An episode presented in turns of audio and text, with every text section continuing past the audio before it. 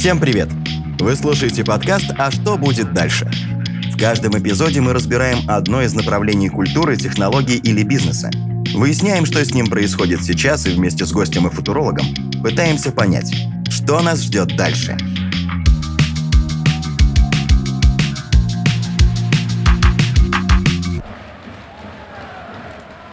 Спорт – это огромная часть культуры человека.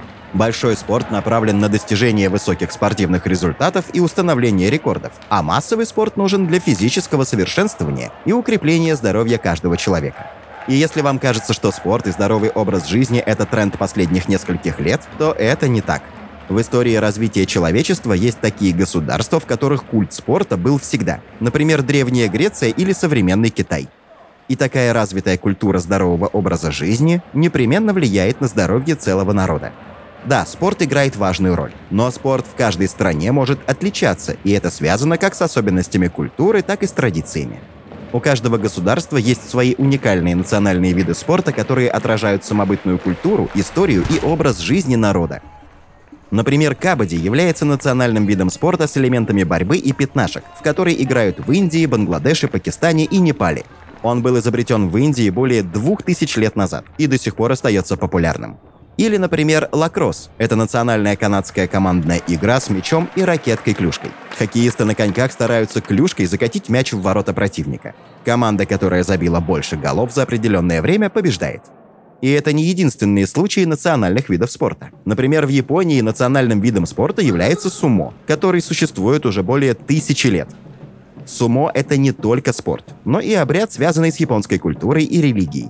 Борцы проходят специальную подготовку и соблюдают строгие ритуалы и традиции. А национальным видом спорта Китая является тайцзицуань. Это форма китайских боевых искусств, которая сочетает в себе элементы физических упражнений, медитации и самозащиты. Тайцзицуань — это не только спорт, но и часть китайской культуры и философии. Практика, которая помогает улучшить здоровье, снять стресс и научиться контролировать свое тело и ум. А что есть в России? Перечислить все виды российского национального спорта будет невероятно тяжело, ведь появление каждого складывается из местной самобытной культуры каждого народа. За небольшой промежуток времени россияне освоили огромное количество видов спорта, и даже те, которые пришли к нам от предков. Занимательно, что в наших исконно русских играх были совмещены сразу и развлечения, и тренировка народные игры играются не ради какого-то счета или результата, или победы, а ради того, чтобы играть. Просто ради самого процесса. Сейчас вы слушаете Дмитрия Орлова, специалиста по традиционным народным играм. Он считает, что традиционные виды спорта направлены на результаты победу, а игры — на решение собственных задач. И современный человек не всегда может это понять. А зачем тратить на это время, да? А на самом деле главный результат — это совершенствование человека и улучшение его качеств. А это на самом деле намного более важно, чем победить со счетом 10-1. И э, вот спорт этим радикально отличается. В спорте очки, голы, секунды. В народной игре этого может вообще не быть, а может быть просто игра, где каждый решает свои собственные задачи. Национальный спорт не равно популярный или распространенный. Если бы эти термины были схожи, то национальным спортом России считался бы футбол или хоккей – эти виды спорта чрезвычайно популярны не только в России, но и во всем мире. У них миллионы поклонников, а треть российских мальчишек и девчонок мечтают стать футболистами или хоккеистами. Однако, несмотря на безграничную любовь фанатов, ни футбол, ни хоккей назвать национальными русскими видами спорта нельзя. Получается, в России нет национальных видов спорта и игр. Нет, это не так. Они есть. Исторически сложилось, что большинство исконно русских видов спорта – это силовые и кулачные бои, которые требуют от участников большой силы и выносливости. Кулачный бой, буза, гиревой спорт и даже лапта образовались от славянских народных забав. Но пусть никого не вводит в заблуждение легковесное слово «забава», которое сегодня применяется в контексте какого-то игрового мероприятия. Термин «забава» на Руси не имел никакого развлекательного характера и использовался в значении массового события. Более того, каждая забава имела вполне четкие правила и цели и являлась основным способом воспитания крепкого тела и духа без возрастных ограничений – Проще говоря, старшие учили младших, передавая свой опыт и знания. Сохранение национальных видов спорта – это элемент развития культурной самобытности, с учетом того, что мы становимся таким глобальным человечеством, то есть мы все друг про друга хотя бы что-то знаем, то есть, не знаю, там любим, не любим, но как минимум знаем. Естественно, всем интересно, во что играют, что делают в другой культуре, как они там кушают, как они бегают, как они спят и так далее. То есть это всем всем интересно. Сейчас вы слушаете футуролога Евгения Кузнецова. Игры – это такая вполне сплачивающая история, поэтому почему бы нет. Но если это делается насильно, то это всегда вызывает протест, особенно с учетом того, что все-таки глобальное информационное пространство стало общим, и в этом плане нам сложно как-то сопротивляться вот этому взаимопроникновению культур. На протяжении всей своей истории славянский народ был очень трудолюбивым и активным, поэтому всевозможные упражнения и игры, направленные на развитие силы, ловкости и выносливости, так или иначе стали неотъемлемой частью древнеславянской культуры и повседневной жизни простых людей. Яркий тому пример – буза, Буза – это боевое искусство, основанное на трех основных элементах – боевой пляс, рукопашный бой и бой с оружием. Появилось это народное единоборство в северо-западных регионах России, на территориях современных Тверской, Новгородской, Псковской и Вологодской областей. И, надо сказать, первоначально имело множество названий в соответствии с боевой пляской, под музыку которой и происходила драка. Но закрепилась именно буза, и вместе с бойцовской мелодией и пляской под этим понятием стали понимать и саму драку, и боевую технику развивается активно такое движение, как буза, они проводят даже состязания. Они очень интересные, интересные правила. Это такой вид драки, где, допустим, человек с ножом может выходить против человека с палкой. И там есть свой уже традиционный свод правил, который бережно как-то собирался людьми, которые там ездили в экспедиции по разным регионам. И они вот уже не, не один год, больше 10 лет занимаются, вот проводят эти соревнования. Возможно, вот эти соревнования могут перерасти в национальный вид спорта, имеется в виду уже войти в реестр спортивных дисциплин, если мы говорим вот об этом. Бузу условно можно разделить на две категории – состязательную и прикладную. Состязательная, как правило, проходила во время всевозможных торжеств и народных гуляний, которые практически всегда сопровождались кулачными боями или борьбой. Как таковой техники в данном виде единоборств не было, поэтому и повреждения, которые могли получить участники, серьезностью не отличались. Спорт это тяжело, профессиональный спорт это тяжело. Конечно, лучше с детства отдать и смотреть, там, хочешь, не хочешь, чтобы потом сожаления не было. Но профессиональный спорт это тяжело, пусть ребенок выбирает сам. Сейчас вы слушаете Дениса Дулу, бойца первого промоушен боев на голых кулаках в Восточной Европе топ-дог. Я уже даже не говорю о единоборствах, потому что единоборство это все время вот этот контакт, твоя работа это калечить себя, калечить партнера, и это на постоянке, поэтому... А причем любой спорт это тяжело, там лыжные гонки, я не знаю, хоккей, все-все-все, это не про здоровье, это все про инвалидность скорее в раннем возрасте. Не было в состязательной бузе и четких правил. Желающие подраться сами устанавливали для себя границы дозволенного и договаривались с противником. К примеру, не бить по животу, не ломать пальцы и прочее. Тех, кто нарушал правила, наказывали. Прикладная буза уже больше походила на полноценную боевую дисциплину, тоже без четких правил, но с использованием практически всего, что могло принести победу, включая ножи, палки, камни и другие подручные средства. Буза жива и по сей день, но это очень локальный вид спорта, поэтому о нем знают не так много. В рукопашном бою не только руками бьют. Это ошибочное мнение. В рукопашном бою там тоже несколько видов рукопашных боев, и там в основном присутствует и борьба, где-то добивание, обозначение добиваний, броски, там, ноги, все-все-все. Там есть армейский рукопашный бой, есть там э, айкидзюцу, это там японский вид рукопашного боя. Везде там свои особенности, свои правила, но ни в коем случае там не бьют только руками. Еще одной разновидностью боевого искусства является русский кулачный бой – Традиционно кулачные бои на Руси проводились по праздникам, достигая наибольшего масштаба на Масленицу. На первый взгляд кулачный бой, конечно, то еще развлечение. Жестокое, кровавое и очень энергозатратное. Легальное насилие, вот я это так назвал, потому что это вот в какой-то момент это был вот последний оплот именно легального насилия, когда ты мог прийти и реально посмотреть на эти вот первобытные чувства. Но есть разница между опытными бойцами и обычными людьми.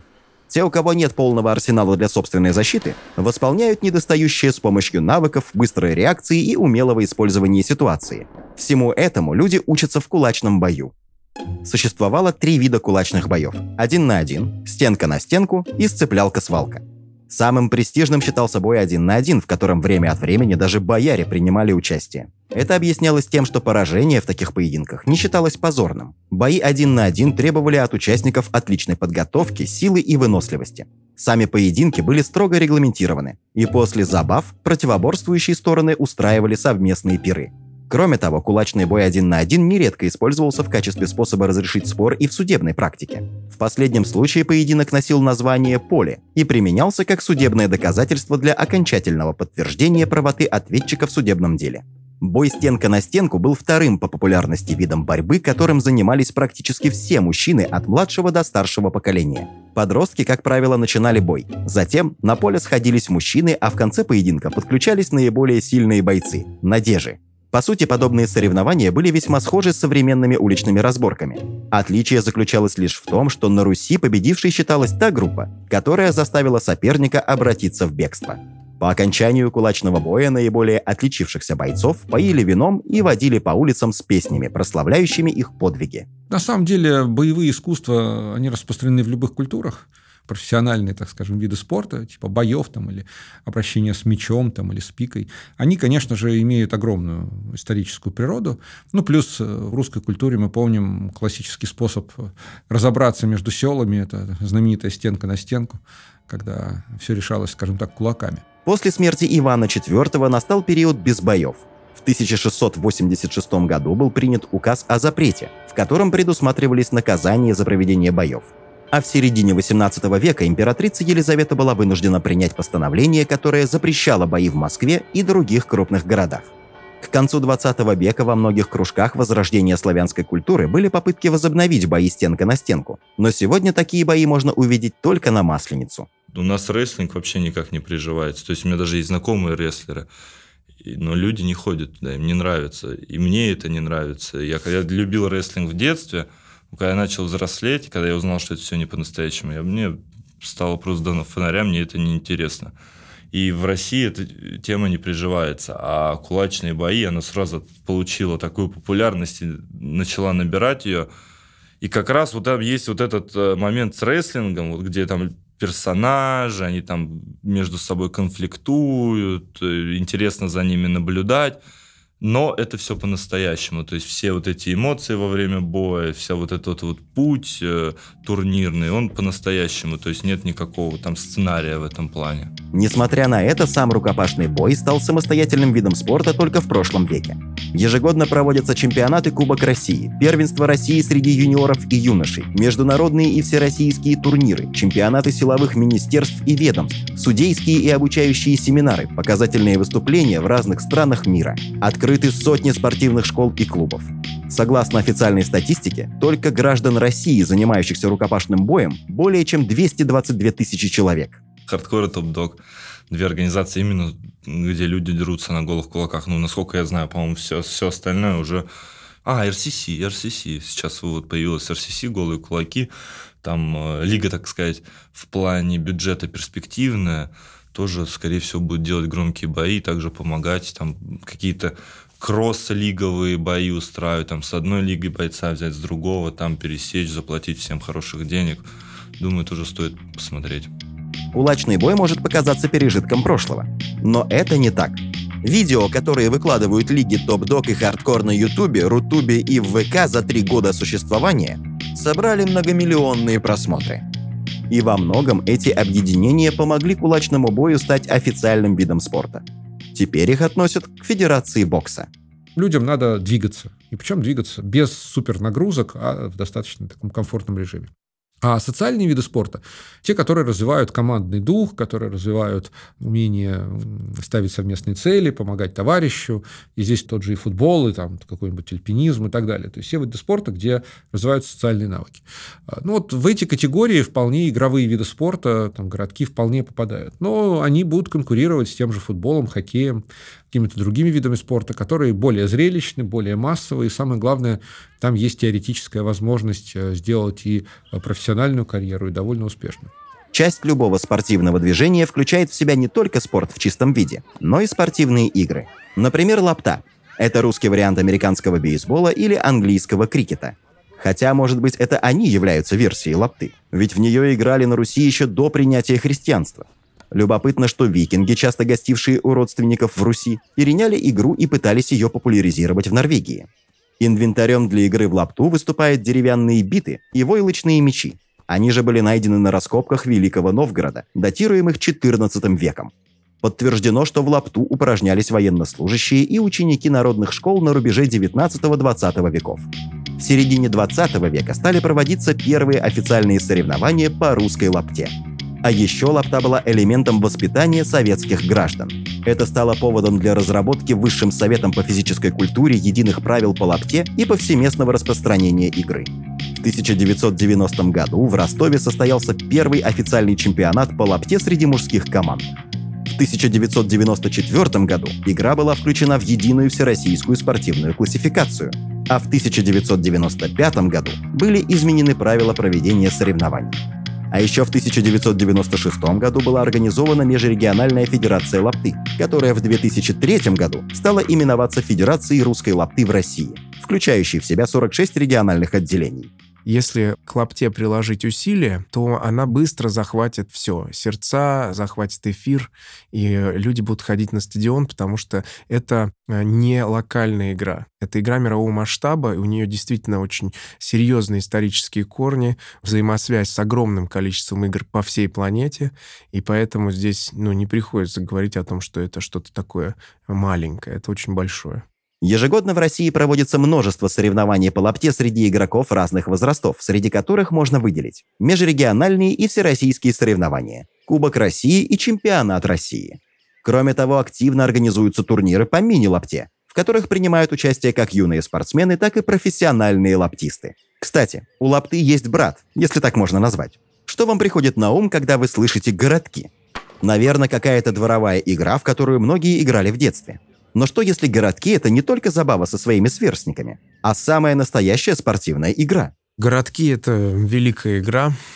И на самом деле вот спортивные городки — это тоже универсалия. Лев Толстой, например, любил городки, это его любимая игра была. Есть даже фотографии, где он играет.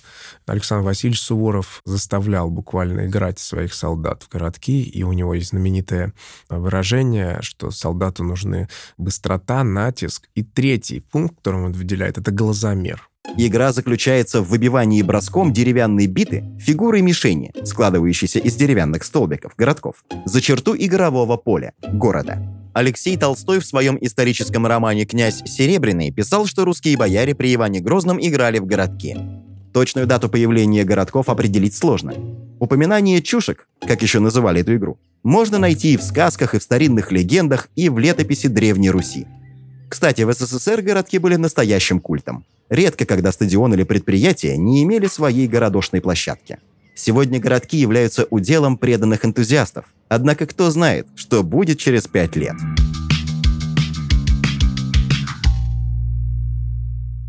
От игр вернемся в национальный спорт. Например, масс-рестлинг, который пришел из Якутии. Этот вид борьбы появился еще в 17 веке, но был сугубо якутским и не имел широкой популярности. Теперь же он известен по всей России. Суть его заключается в перетягивании палки двумя спортсменами. Спортсмены садятся друг против друга, ступнями упираются в доску упора и по команде судьи стараются перетянуть соперника на свою сторону или вырвать палку из рук соперника. Залог победы в масс-рестлинге заключается в том, что нужно удержать равновесие и вывести из него соперника. Важно, чтобы противник резким движением не вырвал палку в первые же секунды. Для этого спортсмены должны обладать такими качествами, как способность быстро реагировать, быстро принимать решения, стремительно контратаковать. Спортсмен может даже перебросить соперника на свою сторону. Каждая встреча проходит до двух побед и может состоять из двух или трех схваток. Современное название масс-рестлинга предложил первый олимпийский чемпион по вольной борьбе из народа Саха Роман Дмитриев – Мас в переводе с якутского означает «деревянная палка», рестлинг с английского «борьба». С его легкой руки с новым названием и уверенно шествует по миру якутский масс-рестлинг. Также сейчас активную деятельность ведет Международная федерация масс-рестлинга. Проходят турниры, соревнования и чемпионаты мира.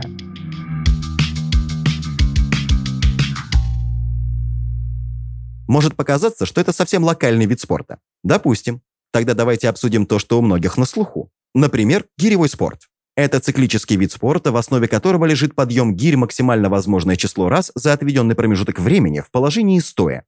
Слово «гиря» взято из персидского языка, где дословно означает «вес» или «тяжелый». Гири стали использовать в качестве спортивного снаряда с 17 века, но они существовали еще раньше, с самых древних времен. Тогда это были непривычные всем гири, а, к примеру, простые каменные глыбы. Уже современные гири стали использовать во время цирковых представлений, чтобы показать зрителям невероятную силу человека. В России их часто использовали во время праздников и увеселений. Молодые люди мерились силой, показывая себя и развлекая крестьян. Настоящие чудеса с гирями творил знаменитый цирковой силач Петр Крылов, жонглирующий тремя двухпудовиками. А профессиональный атлет Никандр Вахтуров мог легко перебросить 32-килограммовую гирю через товарный вагон. А вот появление гиревого спорта в виде соревнований произошло только в 40-х годах 20 века. Самые первые соревнования прошли в 1948 году. Использовались гири весом 2 пуда. Происходило все под присмотром специалистов по работе с гирями. На тот момент не существовало никаких правил. Гиревой спорт был просто развлечением. Но после первого соревнования подобные мероприятия стали делать часто и привлекали к себе все больше людей. На сегодняшний день гиревой спорт считается одним из наиболее перспективных и прогрессирующих направлений спортивной деятельности, что исправно приобретает все большую популярность и распространение. Любой спорт подразумевает регламент. То есть собрались люди и решили, что все, достаточно уже играть по разным правилам, мы не можем друг с другом соревноваться. Приезжают люди из Уфы, допустим, э, в Москву, и не знают, как сыграть, потому что у этих одни правила, у нас другие правила. В каждой деревне вообще свои правила были. Сели за стол переговоров и выработали единые правила, по которым можно проводить турниры. Первые временные правила для гиревого спорта появились несколько лет спустя, в 1962 В СССР гиревой спорт обосновался в следующем десятилетии, хотя в России издавна существовали упражнения с гирями. Распространять гиревой спорт стало сложно, потому что постоянных правил не было. На одних соревнованиях запрещалось дотрагиваться до гири не рукой, а на других же разрешалось. Проводить соревнования из-за этого было довольно сложно. И четкие постоянные правила появились только в 1985 году. Тогда же гиревой спорт стал официальным. А два года спустя появилась и Всесоюзная Федерация. На сегодняшний день русский гиревой спорт снова на подъеме. Наши спортсмены традиционно занимают призовые места на международных соревнованиях. Современный гиревой спорт популярен во многих странах. В Международный союз гиревого спорта входит более 50 национальных федераций по гиревому спорту. Сборная России по гиревому спорту входит в число признанных лидеров в этом виде спорта. Среди лучших достижений гиревиков России можно отметить феноменальный результат, показанный Сергеем Мишиным на чемпионате мира в 1996 году. Он толкнул от груди за 10 минут две 32-килограммовые гири 170 раз.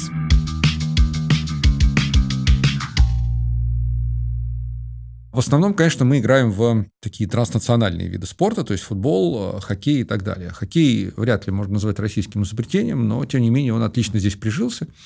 В том числе даже получил такую забавную модификацию, как хоккей на траве. Но в целом это, конечно же, часть глобального спорта, потому что, естественно, российские хоккеисты мечтают попасть в НХЛ там, и играть как звезды на глобальном уровне. Одним из самых популярных видов хоккея является игра с мячом, а не шайбой. Этот вариант игры возник так давно, что точную дату его появления вряд ли когда-нибудь удастся установить. 8 марта 1898 года впервые состоялась игра в хоккей с мячом в России, которая проходила по официально утвержденным правилам. Игра проходила на северном катке на Каменноостровском проспекте Санкт-Петербурга.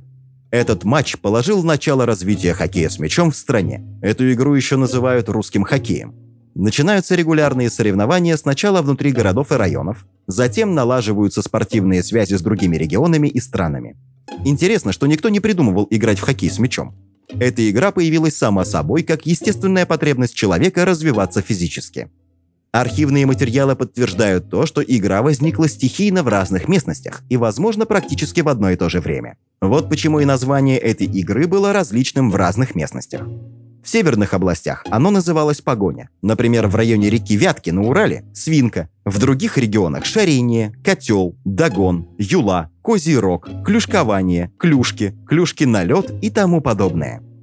В 60-х годах 19 века в хоккей играли практически во всех районах страны. Футболист и хоккеист Илья Березин предложил играть резиновым мячом, что и закрепилось по сей день. Федерация хоккея с мячом России, созданная в 1992 стала правоприемницей Всесоюзной Федерации. Хоккей с мячом развивается в 47 регионах страны, где базируется более 60 клубов высшей и первой лиги. В России и сейчас проводятся соревнования среди юношей. Разыгрывается приз детского клуба «Плетеный мяч». Лига женского хоккея с мячом проводит чемпионат страны и розыгрыш Кубка России среди женских команд. В 2022 году должен был проводиться чемпионат мира по хоккею с мячом, но Международная федерация бенди решила отменить его. Конечно же, потом появилась эпоха медиа, которая вознесла это все благодаря рекламе и гонорарам до статуса небожителей. Ну и возникли уже не просто национальные, а такие транснациональные, глобальные культовые виды спорта, типа футбола, хоккея, тенниса, которые уже стали, так скажем, мечтой для талантов, чтобы в них сделать карьеру. Ну, хоккей, прежде всего. Это, пожалуй, самая известная история. Ну, и футбол, который родился в Англии, в английских странах, но потом завел популярность, например, в испаноязычных странах. Еще один вид локального спорта в России – куреж, или борьба на поясах. Это древнейший контактный вид единоборств, где два противника борются, удерживая друг друга за пояс. Развитием этого спортивного направления занимается Международная ассоциация, ФИЛА и другие спортивные представительства – Первоначально противники боролись, используя не только пояса, но и полотенца. Когда куреж получил статус спортивной дисциплины, которая объединила в себе разные национальные стили, появилось единое для всех снаряжение, в состав которого входят только напоминающие пояс изделия. Сейчас куреж – самый популярный вид спорта в Российской Республике Башкортостан, ведь эта национальная борьба является древним видом боевого искусства, которое было популярно среди тюркских народов. Изначально бои проводились для забавы, во время знаменательных событий. Позже увлечение стало перерастать в самостоятельное спортивное направление. Чтобы заниматься этим видом единоборств, не нужны специальные условия. Детей отдают на занятия с 8 лет, когда вестибулярный аппарат работает хорошо. Бойцы отличаются сильными кистями, локтями, предплечьями, плечевыми суставами и спиной. Официальное признание национальные виды спорта получили в 60-х годах. В 1972 году была создана Всероссийская Федерация по национальным видам спорта, где были утверждены правила проведения соревнований по контактному виду спорта, а также спортивная классификация. С 1989 года начали проводиться Кубки России, а уже с 1973 года ежегодные чемпионаты РСФСР. С 1993 года всероссийские соревнования среди юниоров, в которых начали принимать участие сборные команды среди субъектов Российской Федерации. В настоящее время наблюдается процесс увеличения развития национальных видов спорта не только в северной части России, но и в южных регионах Сибири, Дальнего Востока. Сохранение и развитие национальных видов спорта сегодня – это не только дань истории, традициям. Это древнее искусство, которое передается из поколения в поколение.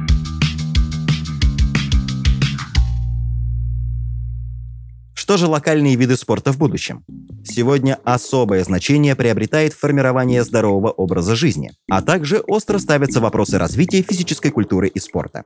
На данный момент в России систематически занимаются физкультурой около 24 миллионов детей. Это 88,5%. К 2030 году этот показатель планируют довести до 90%.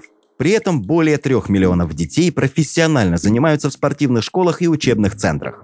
Среди регионов лидерами по количеству занимающихся являются Москва, Московская, Ростовская и Свердловская области, Краснодарский край, а также Республика Дагестан. На самом деле было бы очень классно, если бы школьные уроки физкультуры были не только про прыгание через козла, но и, например, про умение, так скажем, достичь какого-то результата самому. А не обязательно прибежать первым, но, например, прибежать быстрее, чем ты бегал полгода до этого. И сделать из этого какую-то историю успеха, поделиться этим там, в своих социальных сетях, собрать лайки а, и сделать из этого какую-то историю. И это было бы значительно полезнее, потому что эти навыки пригодятся в жизни, во-первых. А во-вторых, главное достоинство спорта как образовательной воспитательной практики – это умение ставить себе цели. Главный вывод, часто повторяемый без документации спортивными чиновниками, заключается в том, что спорт в России с каждым годом становится все доступнее и популярнее. Численность занимающихся среди старшего поколения за прошедшие пять лет возросла более чем на 4,5 миллиона человек. За период с 2016 по 2022 почти на 40% увеличилось количество жителей страны, систематически занимающихся физической культурой и спортом. Отдельного внимания заслуживают спортивные школы. Здесь числится 4,5 миллиона человек. Всего в России более 346 тысяч спортивных сооружений. Это стадионы, залы, бассейны или плоскостные сооружения. Штатных сотрудников в сфере спорта в Российской Федерации насчитывается 404 920 человек. Это тренеры, преподаватели, методисты. Спорт – это совершенно точно фактор, влияющий на здоровье. А снижать стоимость медицинского лечения, да и вообще не болеть или болеть поменьше, попозже и послабее, это жизненно важно. Поэтому спорт абсолютно точно будет поддерживаться, развиваться. Но это не только зависит от господдержки, так скажем, но и от осознанности людей, которые, в общем, должны понять, что лучше заранее снизить риски заболеть тяжелым заболеванием в среднем пожилом возрасте, чем потом приплыть к ним, кушать таблетки, терпеть падение качества жизни, страдать и обвинять в этом всех остальных. Футбол остается самым популярным видом спорта в России, в который играют более трех миллионов человек. На втором месте плавание и волейбол, которыми занимаются по 2,5 миллиона человек. Еще четыре дисциплины пробили миллион пользователей. Легкая атлетика, баскетбол, фитнес-аэробика и лыжные гонки. Фитнес является основным видом спорта для женщин. К нему питают слабость 1 миллион женщин, что составляет почти 10% в структуре женского спорта. Я думаю, что вполне возможно, что какие-то национальные виды спорта получится раскрутить, но это надо очень сильно постараться. Пока мы значительно активнее видим борьбу, скажем так, России с Канадой за право считаться, скажем так, главной хоккейной нацией. Хотя, конечно, сейчас уже там, ну, уже достаточно давно там и Финляндия, там и другие страны в это вмешиваются. Скорее вот в таком глобальном соревновании нам удастся выиграть, чем в раскрутке какого-то национального вида спорта.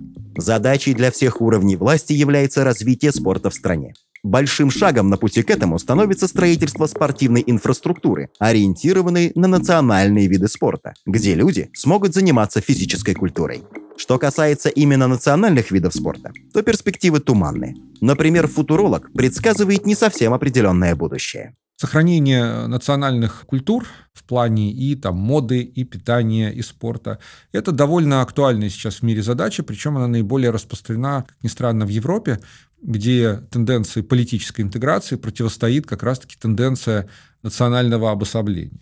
Валонцы предпочитают говорить на своем версии языка, там, баски на своем, каталонцы говорят, что они не Испания и так далее. То есть в этом смысле подчеркивание национальных особенностей – это вполне себе тренд, и, естественно, он будет развиваться и дальше. В этом смысле русская культура, чрезвычайно богатая на множество проявлений, в том числе и на довольно самобытные игры, она имеет все шансы развивать эти истории. Но, однако, сами по себе они не разовьются на земле, что называется, эти навыки давно утеряны. Например, что такое городки, наверное, люди представляют, но я очень сомневаюсь, что хотя бы один из десяти реально брал биту и кидал ее в поставленную на земле фигуру.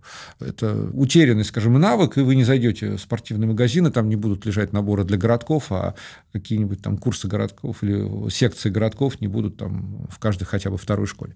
Это довольно неизбежная история, и Здесь надо задаваться вопросом, это нужно поднимать на флаг, как сейчас модно, там, патриотического воспитания, там, выделять на это госденьги, или это рынок подхватит сам, или это вообще не нужно. Это на самом деле сказать сложно. У Дмитрия же другое мнение. Но я совершенно уверен, что любая сильная вещь, любое сильное начинание, оно не умирает. Если определенная игра или определенный вид деятельности нужен, и он людьми как-то понят, любим, то он на 100% будет жить. Национальные виды спорта в России направлены на то, чтобы у молодого поколения развивались не только физические, но и духовные качества, а также выносливость, меткость, ловкость и способность анализировать. Многие виды национального спорта формируют у молодежи волю к достижению цели, но если это делать наедине с природой, то спорт и физическая нагрузка приобретут черты здорового и правильного отдыха.